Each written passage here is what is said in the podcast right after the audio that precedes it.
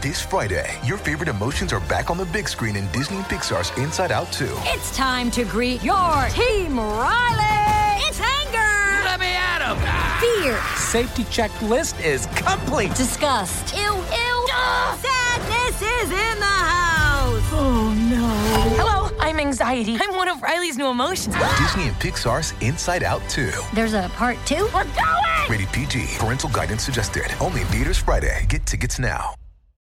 This episode of For Real is brought to you by Read Harder 2021. Book Riot's annual reading challenge is back. Once again, Read Harder 2021 has 24 tasks designed to help you break out of your reading bubble and expand your worldview through books. With new genres, new authors, and new points of view, the challenge will hopefully help you discover amazing books you wouldn't have otherwise picked up read romance by trans or non binary authors, non European books in translation, middle grade mysteries, ooh, nice, and more in this year's challenge. Go to bookriot.com slash read harder to get the full challenge task list and to check out the prizing for those who complete the challenge. Yes, I said prizing.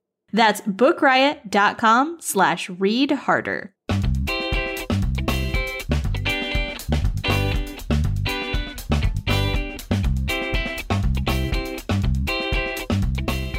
Welcome to For Real, a bi weekly nonfiction books podcast that puts the spotlight on books that tell it like it is. Or try to.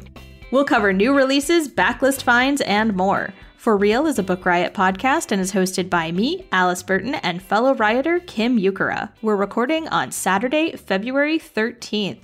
Happy Galentine's Day, Kim!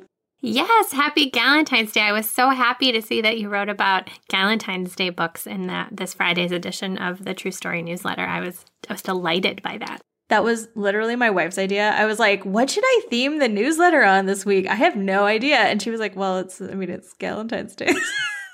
yes, and in it you said Michelle loves to celebrate Valentine's Day, oh uh, which I also found delighted. Since you also said she doesn't invite you, she doesn't invite me. I'm not invited. Uh, she has every other year, um, you know, had like hosted like a brunch in the apartment, mm-hmm. which I have been instructed to just get out for. which I, you know what, I am, I am very on board for that equality in exclusion for, uh, you know, these like friend events. Yeah. And yeah, it doesn't if you're if you're a romantic partner and it's a Galentine's Day celebration, you can't be there. Yeah. Unless you guys have like an agreement that you can, then of course, you know, live your life. But yeah, um this year she drove like goodie bags around and left them for people. It was so it was so nice. We did that for our holiday party. It was so much fun. Cuz like you know, it was December and everything was kind of terrible. And like everyone was so delighted by it because it's just like something different and new in the middle of a time when like nothing different and new is happening ever. Exactly. Yeah, that's so fun. Tell me what was in the goodie bags. I'm curious. Oh gosh. I think she had like cocktail ingredients for, you know, like their brunch. So it was like a, a champagne themed kind of a cocktail. Mm-hmm. She'll get, if she hears this, which I don't think she will, she'll be so mad. She'll be like, I told you 50 times what was in those bags. she definitely had like a Galentine's Day themed napkin. She made everyone a card with like different Leslie Knope phrasings around Galentine's Day. Gosh. Everyone had like a sparkly scrunchie. There were cookies that she made and iced with like different fun sayings on them. That's amazing. Yeah. I want to be her friend too. It was a lot. And then because everyone is pretty zoomed out, they did do something on yeah. Zoom, but they did like a virtual flower arranging class. Oh, interesting. So everyone ordered like they they we have this like local florist and they just like ordered bouquets from them and then someone from there taught everyone like the like tricks and techniques mm-hmm. for your mm-hmm. flower arranging. And it was it was very interesting. Apparently you're supposed to trim the flowers every day and add more water. Wow. That sounds what a fun event. Good job. That sounds so so great. I love galentine's day. Such a treat. Yeah i uh i am doing nothing for galentine's day. We're not really either but i love the idea. And hopefully by next year we will actually be able to like have celebrations in yeah, person because right? You know, that's the dream. I will maybe text my friends. be like that's like the difference one of one of many between me and my wife i'll like maybe send a text today being like oh happy valentine's day uh, we all have we all have different skills and bring different things to relationships so that's a lovely way of thinking of it Yes, indeed. All right. Let's get into the episode. Our first sponsor for this week is I Am the Rage by Dr. Martina McGowan from Sourcebooks. So we all saw Amanda Gorman captivate the world with her recitation of The Hill We Climbed at the inauguration of President Joe Biden. Uh, that poem, I cried several times. It was beautiful. Uh, I Am the Rage is a poetry collection created in 2020 by a Black woman in America and will appeal to fans of Amanda Gorman and Morgan Parker's There Are More Beautiful Things Than Beyonce. The author, Dr. Martina McGowan, is a retired MD, a mother, and a poet. Her poetry provides insights that no other think piece on racism can. She puts readers in the uncomfortable position of feeling, reflecting, and facing what it means to be a Black American. Contributing her art, to Diana Ejaita's work has been featured in Vanity Fair, The New Yorker, The New York Times, and The Economist. Uh, these issues, written about in raw and unapologetic poems, are timely and important, and that their issues our nation has faced and continues to face. This poetry collection was created during 2020, many poems shortly after the deaths of Breonna Taylor, George Floyd, and so many others. So that is I Am the Rage by Dr. Martina McGowan from Sourcebooks. All right, so uh, we're going to open the episode this week with some new non or nonfiction in the news. So uh, I have two stories that I want to bring up, and then Alice has you have one. So my first is a book, an upcoming book by Michael Lewis, which I did not know about until I saw it in the New York Times, and it sounds.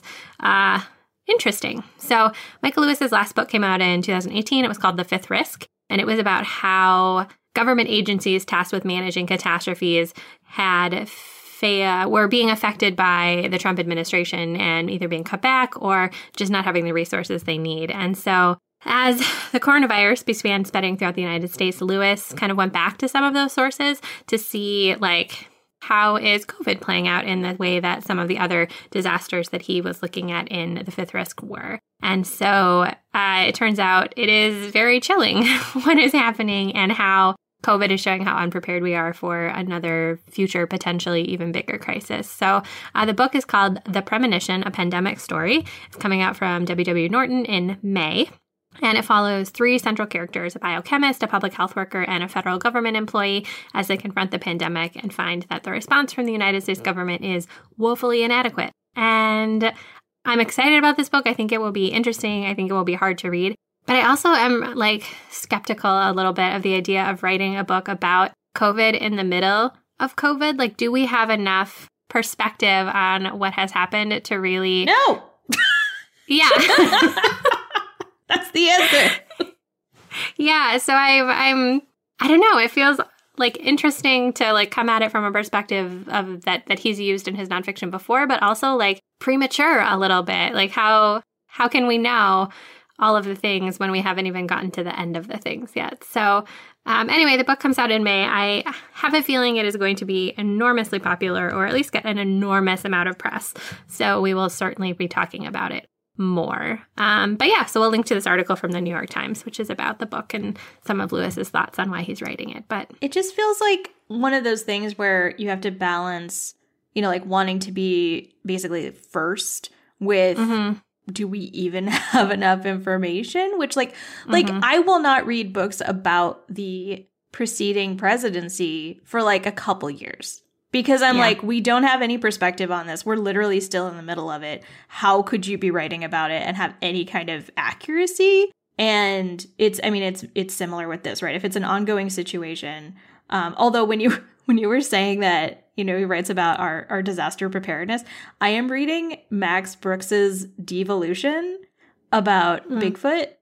And um, I like I want to see how this is going to tie. I'm curious. Okay, I'm like uh 20% through it. But it basically the the whole um, disaster, it's in a, a an eco-friendly small community that's totally powered by tech outside Mount Rainier. Mount Rainier explodes, and as far as I've come to understand it, a group of Sasquatch creatures comes and descends upon the town. but the relation to this is that they were saying, "Oh, a lot of this disaster came about because they were not prepared. Like the the agencies mm-hmm. that were mm-hmm. meant to be dealing with a disaster such as Mount Rainier exploding weren't ready, and so all of this stuff happened. And then, of course, as a side effect, you have the Sasquatch creatures. But anyway, it, it just uh, reminded me." so I have to say, I did not realize the book you were talking about was fiction until like midway through your discussion of it. And I was like, oh, a nonfiction, because you have read and talked about nonfiction books about Bigfoot. So I was like, how is a nonfiction book about Bigfoot going to tie back into this nonfiction book about pandemic preparedness? And I was really curious to see where that was going to go. And then it turns out it was fiction and I was completely off base. So I mean, yes. I, it's totally understandable why you would think that. Uh, Max Brooks is, you know, also the uh, the author of World War Z, so yeah. he, this is just kind of his um particular yeah. genre. I feel like. Oh goodness, that was a that took a turn for me in my head as we were going through it. Uh, all right, the second uh, article we'll link to is from CBS News, and it's about Michelle Obama releasing a new edition of her memoir, Becoming, for young readers. So the the young readers edition is coming out in just a few pretty soon. It's an adaptation of Becoming, which is like the best selling memoir basically of all time, uh, other than perhaps her husband's memoir that came out about a year after that. Um, so the Young Readers Edition is adapted for children ages 10 and older, uh, includes an introduction for kids written by Obama, as well as three full color photo inserts. And it will be available on March 2nd in conjunction with the paperback edition of Becoming. So I think that will be exciting and I am jazzed for big adult books to be getting YA adaptations. So that's another reason to highlight this news article and book. Yeah, absolutely. Um, and the only thing I wanted to add is the information that okay, not only is the extremely popular at the was it at the turn of the century show Sex in the City, uh, that is being revived. Uh, listeners should know that neither Kim nor I have really watched Sex in the City. No. And we have, I, I, think I've picked up a fair amount of information about it through like cultural osmosis. Oh, for sure. Yeah. Right? Mm-hmm. Yeah. Like I know the basic uh, archetypes of their different characters, I think. Yeah. And, um, yeah. Anyway, so they're doing a revival. It is going to be called And Just Like That, dot, dot, dot, which I assume is a reference to the show. And uh, the exciting news is that among these staff writers are uh, Samantha Irby, who uh, you know famed nonfiction writer and mm-hmm. essayist and memoirist and all this stuff. Um, I was much more interested in this series than I have been once I heard that she is coming on. In addition to Irby's work in that, she is also going to be um, a producer, which is really cool. And then also the writer Keli Goff, who is another black woman, is going to be a supervising producer and writer, which I believe we were talking right before the show is um that Sex in the City over the years has been discussed, you know, as being an extraordinarily white show. So to have any of that let's say like fixed in the, or at least addressed in some way mm-hmm. in this reboot at least shows that someone's listening which is good. Yeah. Yeah, I agree. I was not particularly like I didn't watch Sex in the City. I was not that interested in a reboot of it, but like knowing that Samantha Irby is one of the writers makes me moderately more interested in it. Uh, and I would at least like watch a few episodes. I think just to see her influence on all of that because she's so funny, and I think we'll just bring a lot to it. Did you see the one person pitched because Samantha, you know, Kim Cattrall is not going to be on it? They said that they should have a different actor playing Samantha every episode, which I thought was fantastic. I was like, yes, uh, please uh, do that. That'd be hilarious and like very meta in some ways. I, yeah, that'd be hilarious.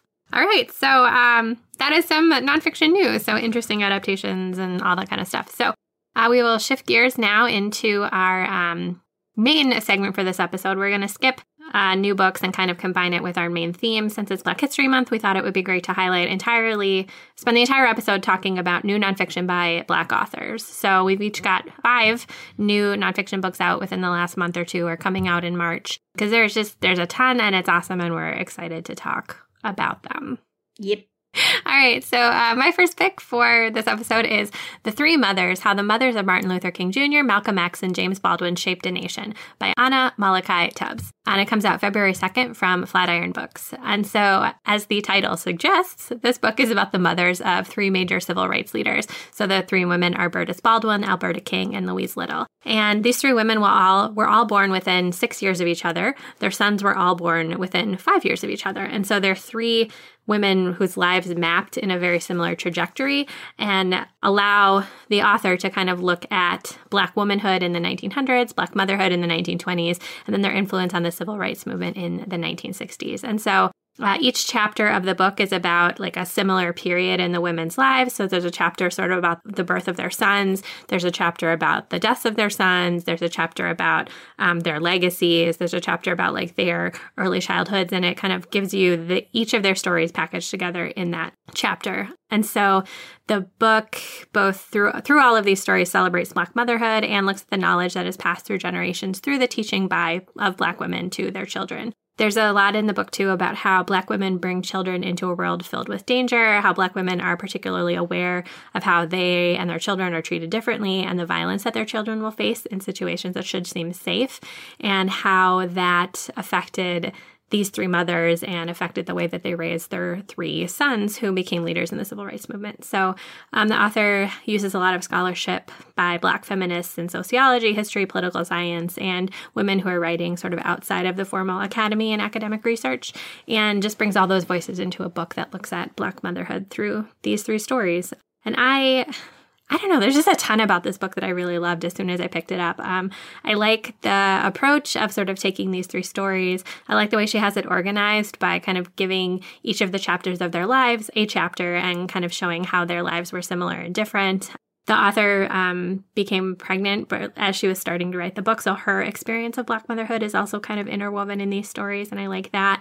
Um, I like the variety of outside voices she's bringing in. Um, and plus, as a bonus, it is a very readable book um, and it is not super long. The main text before footnotes is just under 200 pages. So um, it gives kind of this nice big overview, but also feels very approachable and kind of quick to pick up and read. So I have really liked this one. Uh, it is The Three Mothers How the Mothers of Martin Luther King Jr., Malcolm X, and James Baldwin Shaped a Nation by Anna Malaika Tubbs. That is so just the idea that Martin Luther King, Malcolm X, and James Baldwin were all born within like five years of each other.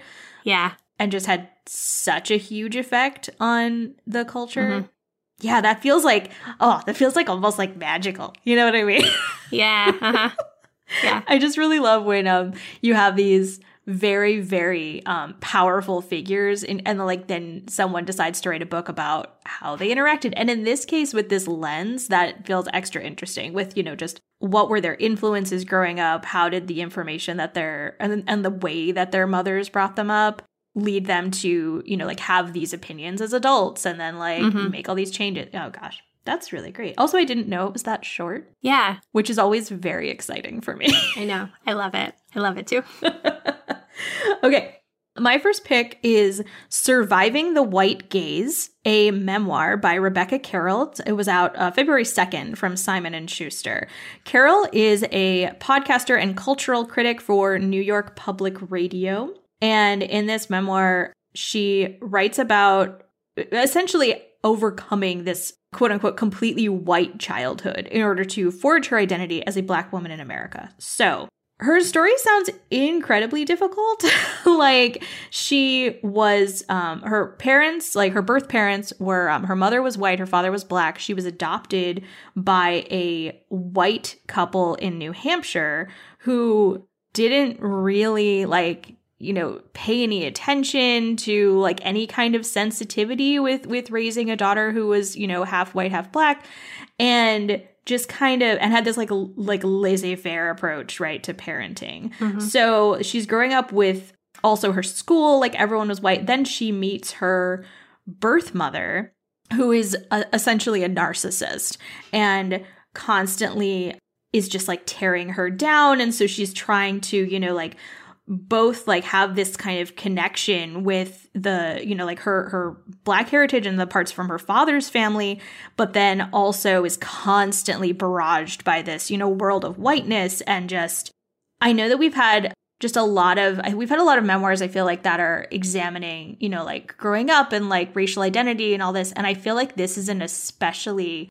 not especially interesting but like a very different lens from like what I've seen necessarily. I mean, we mm-hmm. definitely have like adoptive stories, etc., but like the the specific circumstances that comprise Carroll's like childhood and then like, you know, like growing up years, I guess those are like teen years. it's just it's really interesting. It's tough, you know, if you have like I would say especially issues with like a toxic parent, then this would either be maybe a cathartic experience or a little difficult. So um, to just keep that in mind. But I just, I don't know, I find memoirs like this just especially, just, yeah, like fascinating. So that is Surviving the White Gaze, a memoir by Rebecca Carroll.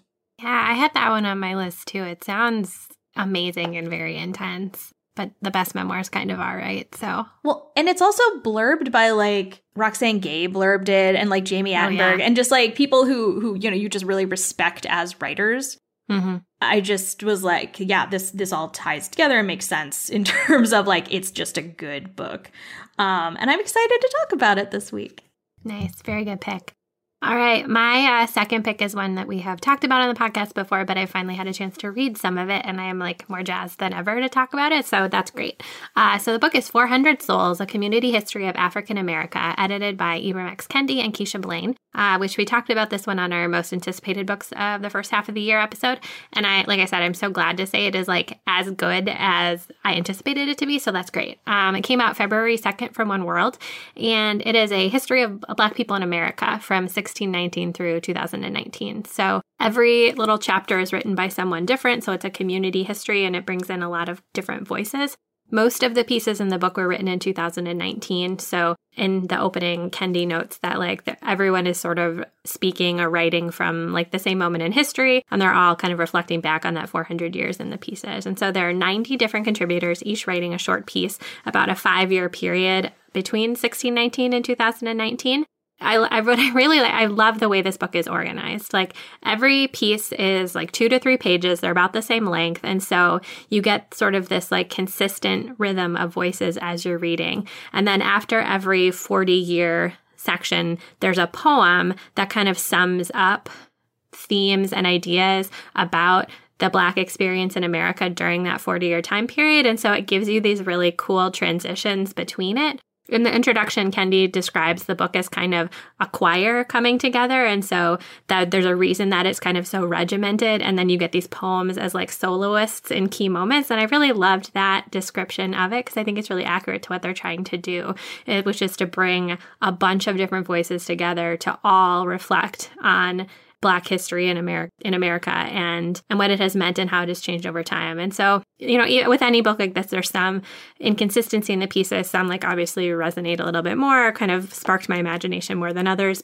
But I love that they all kind of took a different approach. So some are very academic, some are really personal, um, some are kind of more creative. They feel a little bit almost like short stories. Some give you context about kind of the theme that they're going to cover about their five years. Others just sort of like drop you in and don't give you any background. And I kind of like that sometimes too, because you get to sort of decide I want to learn more or not. And each piece moves along so quickly, you don't really get bogged down in any of that. So the pieces are kind of all over the map. There's some about big historical figures. There's some about names and voices we have never heard of or had forgotten about. Some are about like laws or social strategies or places. Just they're all coming at it from a slightly different way, but when you kind of put it together, it is this really beautiful choir of voices. And so the book, quote, unlocks the startling range of experiences and ideas that have always existed within the community of Blackness.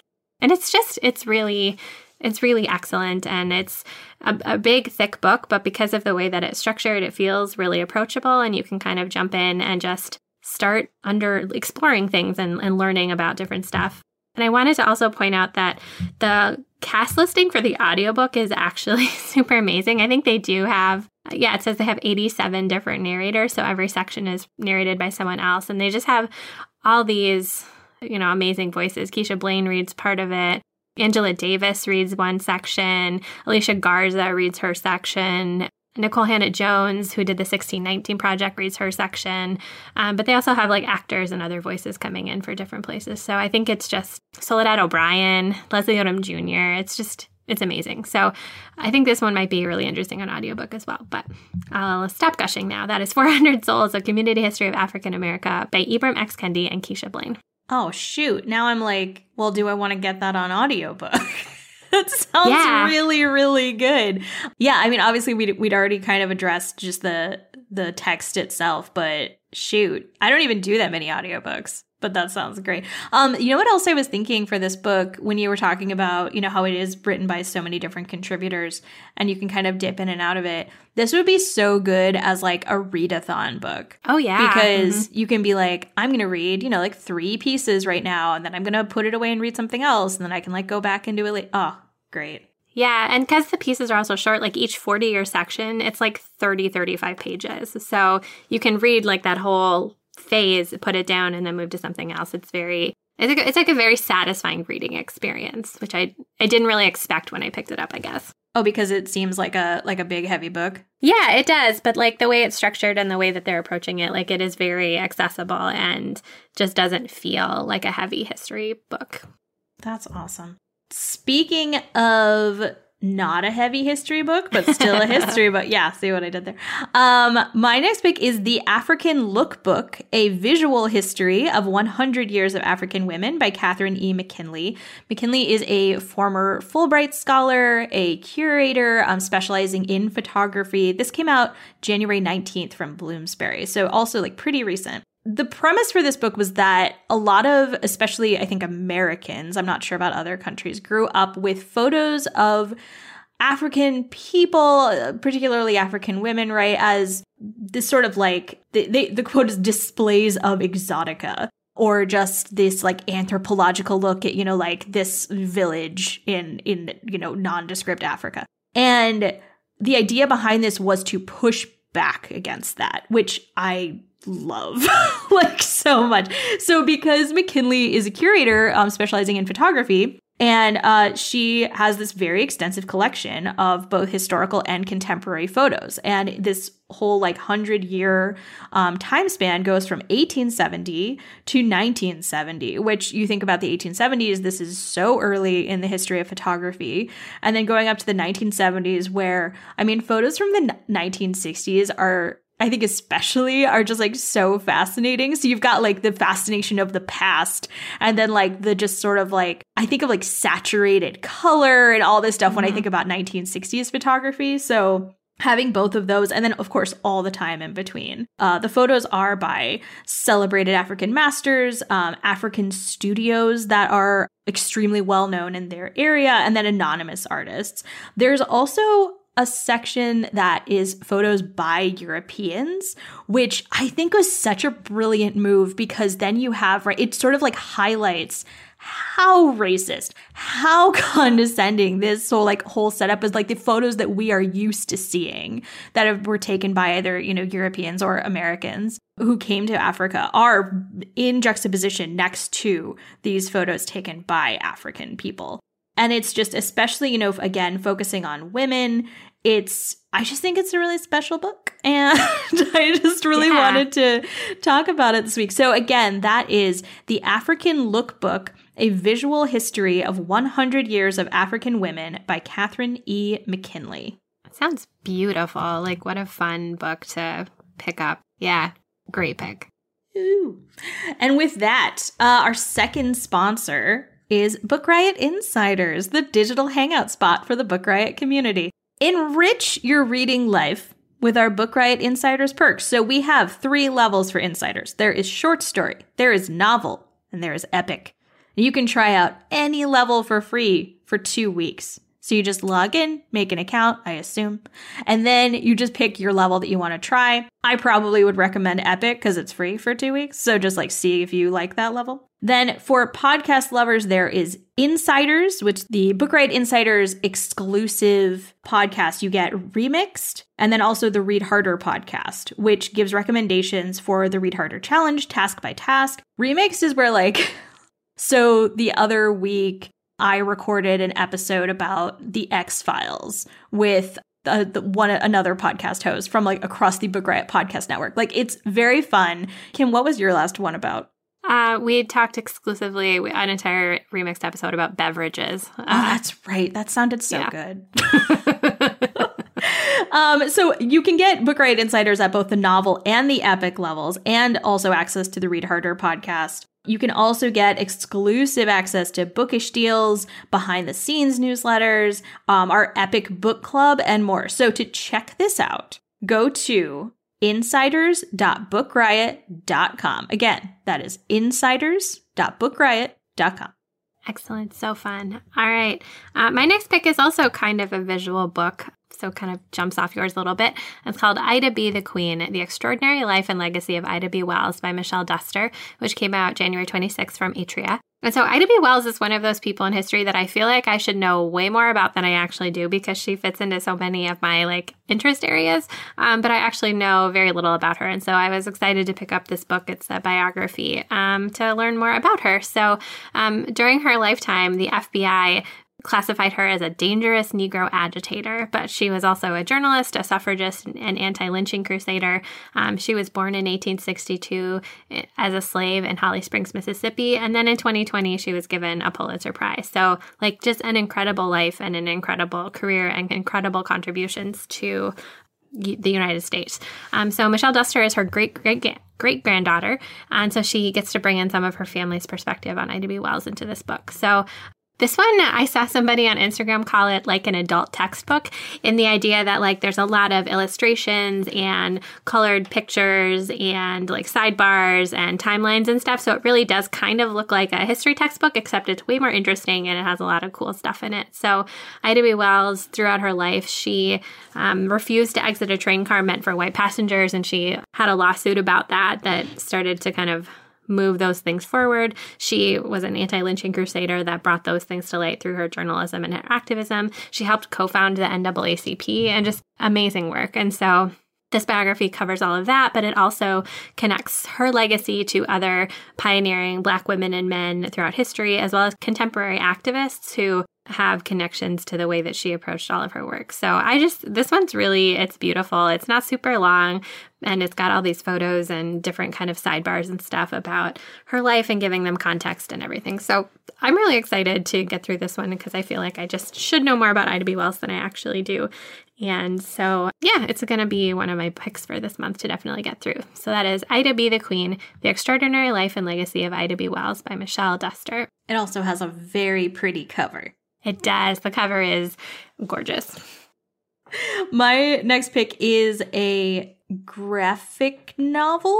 Um, is that do we decide what to call that still? I feel like no, I've, I still never know. There's no set name that I've seen. I've seen a, a variety. But regardless, okay. It is The Black Panther Party, a graphic novel history by David F. Walker, illustrated by Marcus Kwame Anderson, out January 19th from 10 Speed Press. David F. Walker has previously written um, for a, a, comic book version of Shaft, as well as a novel. Um, he, he's written for Luke Cage for Marvel and a uh, graphic novel version of the life of Frederick Douglass.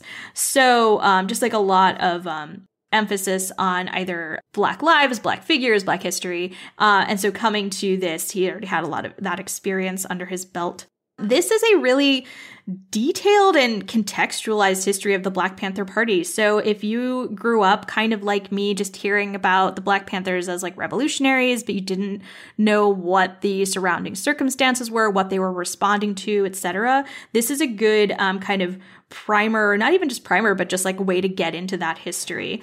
Um, the Black Panther Party was founded as the Black Panther Party for Self Defense and was a, a Black Power political organization founded in 1966 in Oakland, California, um, and was active until uh, 1982. So for about 16 years. And it had chapters all over the United States. It had some international chapters and basically so from the beginning one of its its core practice was it had this open carry armed citizens patrol initiative which was called cop watching which was to monitor the behavior of officers of the Oakland Police Department and challenge police brutality in the city which honestly just feels sadly extremely relevant as well, they instituted the Free Breakfast for Children programs, which was to address food injustice.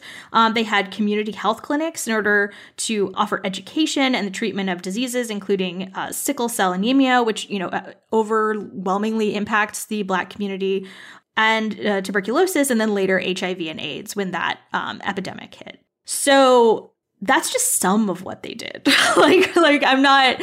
Uh, there, there's just there's just so much to their story, and I love the art for this. Like Marcus Kwame Anderson did a, a fantastic job. Um, the art for a comic book, unsurprisingly, can or a graphic novel can make or break it for me. Like if I like the writing, but I don't like the art. I'm like, I can't get through it. And this is so good.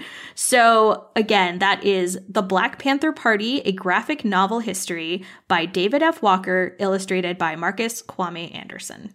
Oh, that sounds so great. I love I in addition to like YA adaptations of history books, I love comic book history books. Like I just think it's so it's so fun that we're starting to expand out the way that we talk and think about history and are in some ways making it like more accessible for people yeah. um, who like are either intimidated or don't want to pick up nonfiction because it seems too hard. So stuff like this is just it's so great. I love it. Mm-hmm. All right. Uh, my next pick is uh, a book about the economy, and it's called The Sum of Us What Racism Costs Everyone and How We Can Prosper Together by Heather McGhee. Uh, came out, fe- or it's coming out February 16th from One World. And um, this one is fascinating. So, um, Heather McGhee is an expert in economic and social policy, and she has spent her career looking at how the American economy often fails American citizens. So she used to work at this think tank. Now she chairs the board of Colors of Change, which is the nation's largest online racial justice organization. And so this is a book that looks at uh, inequality and economic inequality and the idea that racism has a cost for everyone, not just for people of color. And so she looks at things like the financial crisis, rising student debt, collapsing public infrastructure, and shows how all of those different things can be tied back to racism and that racism and how it affects those different economic things have costs for all people and are, is, is contributing to greater inequality in our economy which is bad for everyone so a big focus of the early part of the book is the idea of the zero sum paradigm, which is basically that the idea that progress for some people would come at the expense of others. And she looks at how this zero sum paradigm, especially as it is understood or believed by many white people has really contributed to economic policies that are bad for both people of color and white people, and that we're all losing because we live in this zero sum paradigm. So she looks at the origins of that idea, how it impacts public policy, how it impacts political parties and various different social issues, and then how it hurts people. So um, the book is a lot about how, quote, public goods in this country, from parks and pools to functioning schools, have become private luxuries, how unions collapsed, wages stagnated, and inequality increased, and how this country, unique among the world's advanced economies, has thwarted universal health care. And I just, and then the book will go on to kind of look at how different ways we can think about the economy that we will combat some of this inequality. Um, and I haven't gotten there yet, so I don't really want to like speak on it because I know that I couldn't speak about it accurately. But this is just interesting. And for me, it's been very eye opening because it's showing how a lot of ideas we hear about inequality, the economy, social programs, and stuff either were direct, can be directly tied back to racist ideas and continue to have sort of racial implications that maybe are not as obvious as uh, overt racism that we sort of all can kind of agree is not okay. And so things that seem kind of innocuous or like, oh, well, that's, you know, just a thing. Like she tells this story about how a student in her school, when she was a, a middle schooler, said something about how they believed in um, social equality but fiscal responsibility, and she is like, that, "That's racist," and and it's tied to racist ideas, and then goes on to explain that. And I just, it's been really, really eye opening and like a thoughtful and interesting way of looking at the economy and inequality and how that affects people. There's a fascinating section on public pools and how like racism is why we don't have free public pools anymore and segregation is why we lost those things and how that's just kind of bad for everyone um, it's just it's deeply fascinating so i'm gonna buy this one when it comes out in a couple of days because i really want to read it fully. So that is The Sum of Us What Racism Costs Everyone and How We Can Prosper Together by Heather McGhee. Oh my gosh. I'm going to buy that too. That sounds so good. Wow. And it's like, okay, not to get into all like nonfiction nerdery and stuff, but I just especially love when people are like, um, no, this is factually either like unequal, racist, whatever, and here is why. Like these are mm-hmm. the numbers, this is the argument, like this is oh, it's just like presenting a case and having all this evidence and I just it's so satisfying cuz it's just like you are technically wrong and here is legitimately why. Oh. Yeah. It's really good. Anyway, okay. My next pick is Black Magic What Black Leaders Learned from Trauma and Triumph by Chad Sanders. It was out February 2nd from Simon and Schuster. Chad Sanders uh, was working in Silicon Valley, which is um, an extraordinarily white place, and basically decided that in order to be successful, he needed to change his wardrobe, his behavior, his speech, and basically everything that connected him with um, his black identity. And then finally decided to you know stop doing this and he uh, began to you know get more exciting projects and just work better with his colleagues by not like stifling this part of him and he accounts for this by uh, this thing that he calls black magic which um, is like a capital, you know, capital B, capital M, black magic. And it is uh, resilience, creativity, confidence that was forged in his experience navigating America as a black man. And it says that he Black magic has emboldened his every step since, leading him to wonder was he alone in this discovery and were there others who felt the same? So, this is um, like a lot of books now, right? A series of essays, but in it, he also interviews a number of um, other successful Black executives, journalists, activists who do share this. So, you know, his initial question, wondering, like, have other people discovered this? The answer is yes. and um, he talks to them about like how that's shown up in their careers and their lives. And uh, the sort of they share their origin stories, which is, you know, like a, a fun um, I just feel like it's it's a a real sort of like positive take on this, right? Which mm-hmm. is exciting and again different. Like a lot, you know, all of these books that we've talked about today, I think are really different and sharing these experiences in different ways and different talking about different aspects and this one I liked cuz it's you know more more career focused which I mm-hmm. feel like I just at, at, a point I'm in a point in my career where I'm like yes tell me about your career journey um so just hearing about like various people and how they got to where they are and what factors they attribute that to um, is really neat. So again, that is Black Magic: What Black Leaders Learned from Trauma and Triumph by Chad Sanders. Yeah, I totally agree with what you just said. Right, like it's.